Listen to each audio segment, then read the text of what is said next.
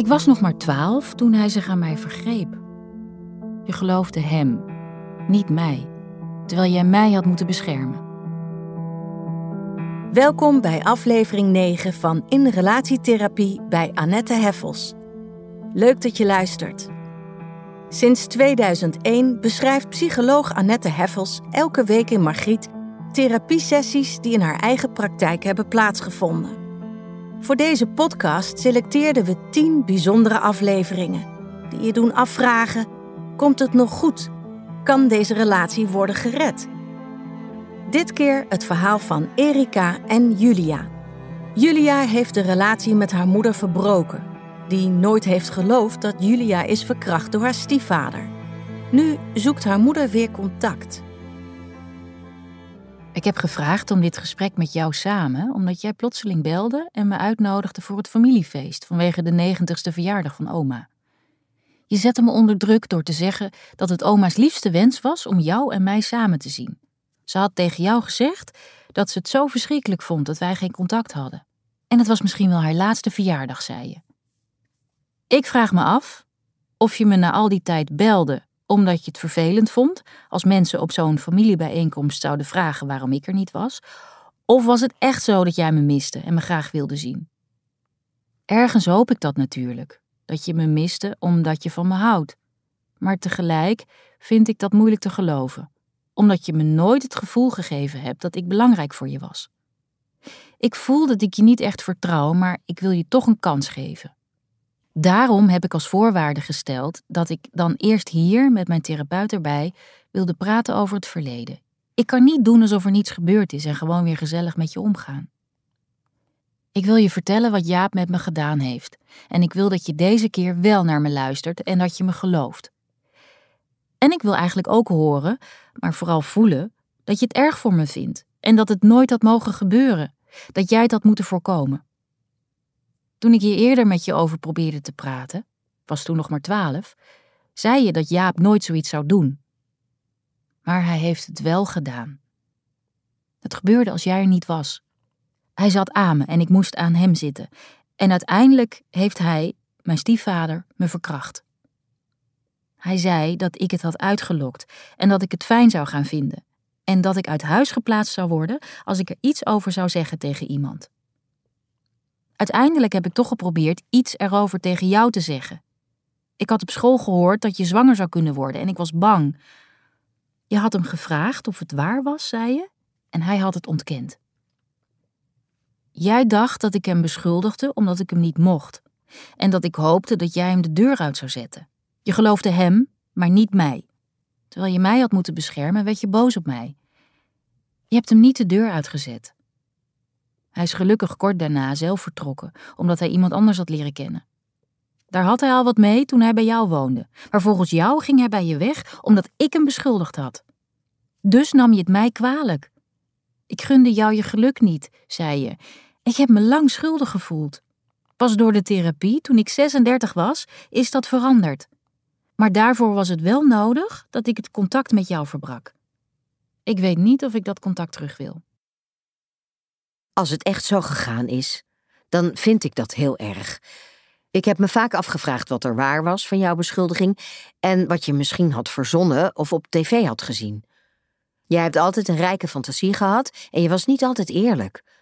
Vaak als je iets gedaan had wat niet mocht, kon je dat zo overtuigend ontkennen dat ik je geloofde. Achteraf bleek dan dat je gelogen had. Bovendien was je in de periode dat dit speelde erg aan het puren. We waren natuurlijk altijd met z'n tweeën geweest en toen kwam Jaap er ineens bij. Met je vader heb je nooit contact gehad omdat hij ontkende dat je van hem was. Ik was zeventien toen ik ongewenst zwanger werd van jou. Voor mij hield mijn jeugd toen op. Ik moest gaan werken en daarnaast voor jou zorgen, terwijl mijn vriendinnen uitgingen en leuke dingen deden. Mijn moeder, die jou nu zo graag wil zien, was toen helemaal niet zo lief. Ik moest maar op de blaren zitten, vond ze. Het was mijn eigen schuld. Ze wilde wel af en toe op jou passen als ik moest werken, maar dat was het ook. Ik heb het heel zwaar gehad. Voor Jaap heb ik wel af en toe korte tijd iets gehad met iemand. Maar het feit dat ik een kind had, maakte dat de meeste mannen al snel afhaakten. Tot ik Jaap leerde kennen. Hij accepteerde jou en zag jou echt als zijn dochter. Hij corrigeerde je ook af en toe, wat wel nodig was, want je was best verwend, maar dat accepteerde jij niet. Dus dacht ik dat je dat verhaal over hem vertelde, omdat je wilde dat het uitraakte tussen ons. Natuurlijk heb ik hem gevraagd of het klopte, maar hij verzekerde me echt dat het niet waar was en hij werd boos omdat ik zoiets van hem dacht. Hij heeft in mijn bijzijn jou erop aangesproken dat je leugens over hem had verteld. Jij zei niets terug, dus ging ik ervan uit dat je het verzonnen had, zoals hij zei. Vanaf dat moment liep het mis in de relatie met Jaap. Hij verweet mij dat ik hem niet vertrouwde.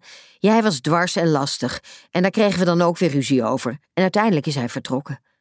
Jij was daar blij om, en misschien gaf ik jou onbewust wel min of meer de schuld van het feit dat Jaap mij verlaten had.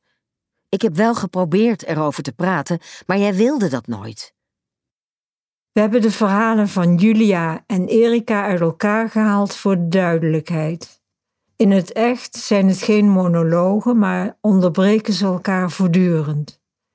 Erika om zich te verdedigen en om haar dochter Julia te verwijten dat ze duidelijker had moeten zijn. Ze heeft immers gevraagd aan haar dochter wat er nu echt waar was van dat verhaal, maar Julia wilde er zelf niks meer over zeggen. En bovendien zou ze toch gemerkt hebben als moeder. Julia verwijt haar moeder Erika dat ze niet doorvroeg en het dus niet echt wilde horen. Ze heeft zich door haar moeder nooit gewenst gevoeld. Erika liet haar vaak merken dat ze een last voor haar was, dat ze vanwege Julia zelf geen jeugd heeft gehad. Erika bevestigt dat het allemaal heeft tegengezeten in haar leven. Daarop zegt Julia woedend dat Erika altijd de enige was die het moeilijk had. Ze beseft niet hoe de liefdeloze jeugd en het misbruik haar dochter beschadigd hebben. Ik probeer hen naar elkaar te laten luisteren en woorden te geven aan de pijn en het verdriet van beiden. Bij Julia, die in therapie al veel over de trauma's in haar jeugd heeft gesproken, lukt dit enigszins. Maar door de beschuldigingen van haar moeder wordt ze in dit gesprek weer het eenzame, bange meisje van toen, dat bij niemand terecht kon. Erika verdraagt het niet om Julia's pijn aan te horen. Ze verdedigt zich door steeds in de aanval te gaan. Julia was volgens haar een moeilijke puber die vaak loog, dus ze wist niet wie ze moest geloven. Ze herhaalt telkens dat ze zelf slachtoffer was van de man die haar zwanger maakte en in de steek liet, en van de mannen daarna. Wanneer ze opnieuw uitweidt over haar eigen moeilijke leven, zegt Julia: Laten we dit gesprek maar stoppen. Ze staat op, geeft haar moeder een hand en zegt: We hebben het geprobeerd, mama, maar er is te veel gebeurd. Ik kan niet met jou omgaan als je nog steeds denkt dat ik hierover lieg en dat het allemaal door mij kwam. Ik ga niet naar dat familiefeest en ik wil voorlopig geen contact met jou. Ik vind het rot dat je zo'n ongelukkig leven hebt gehad, maar ik voel niet dat je mij echt wil begrijpen. Misschien kunnen we het later nog eens proberen. Erika zegt tegen mij: Ik had u van tevoren kunnen zeggen dat dit geen zin zou hebben.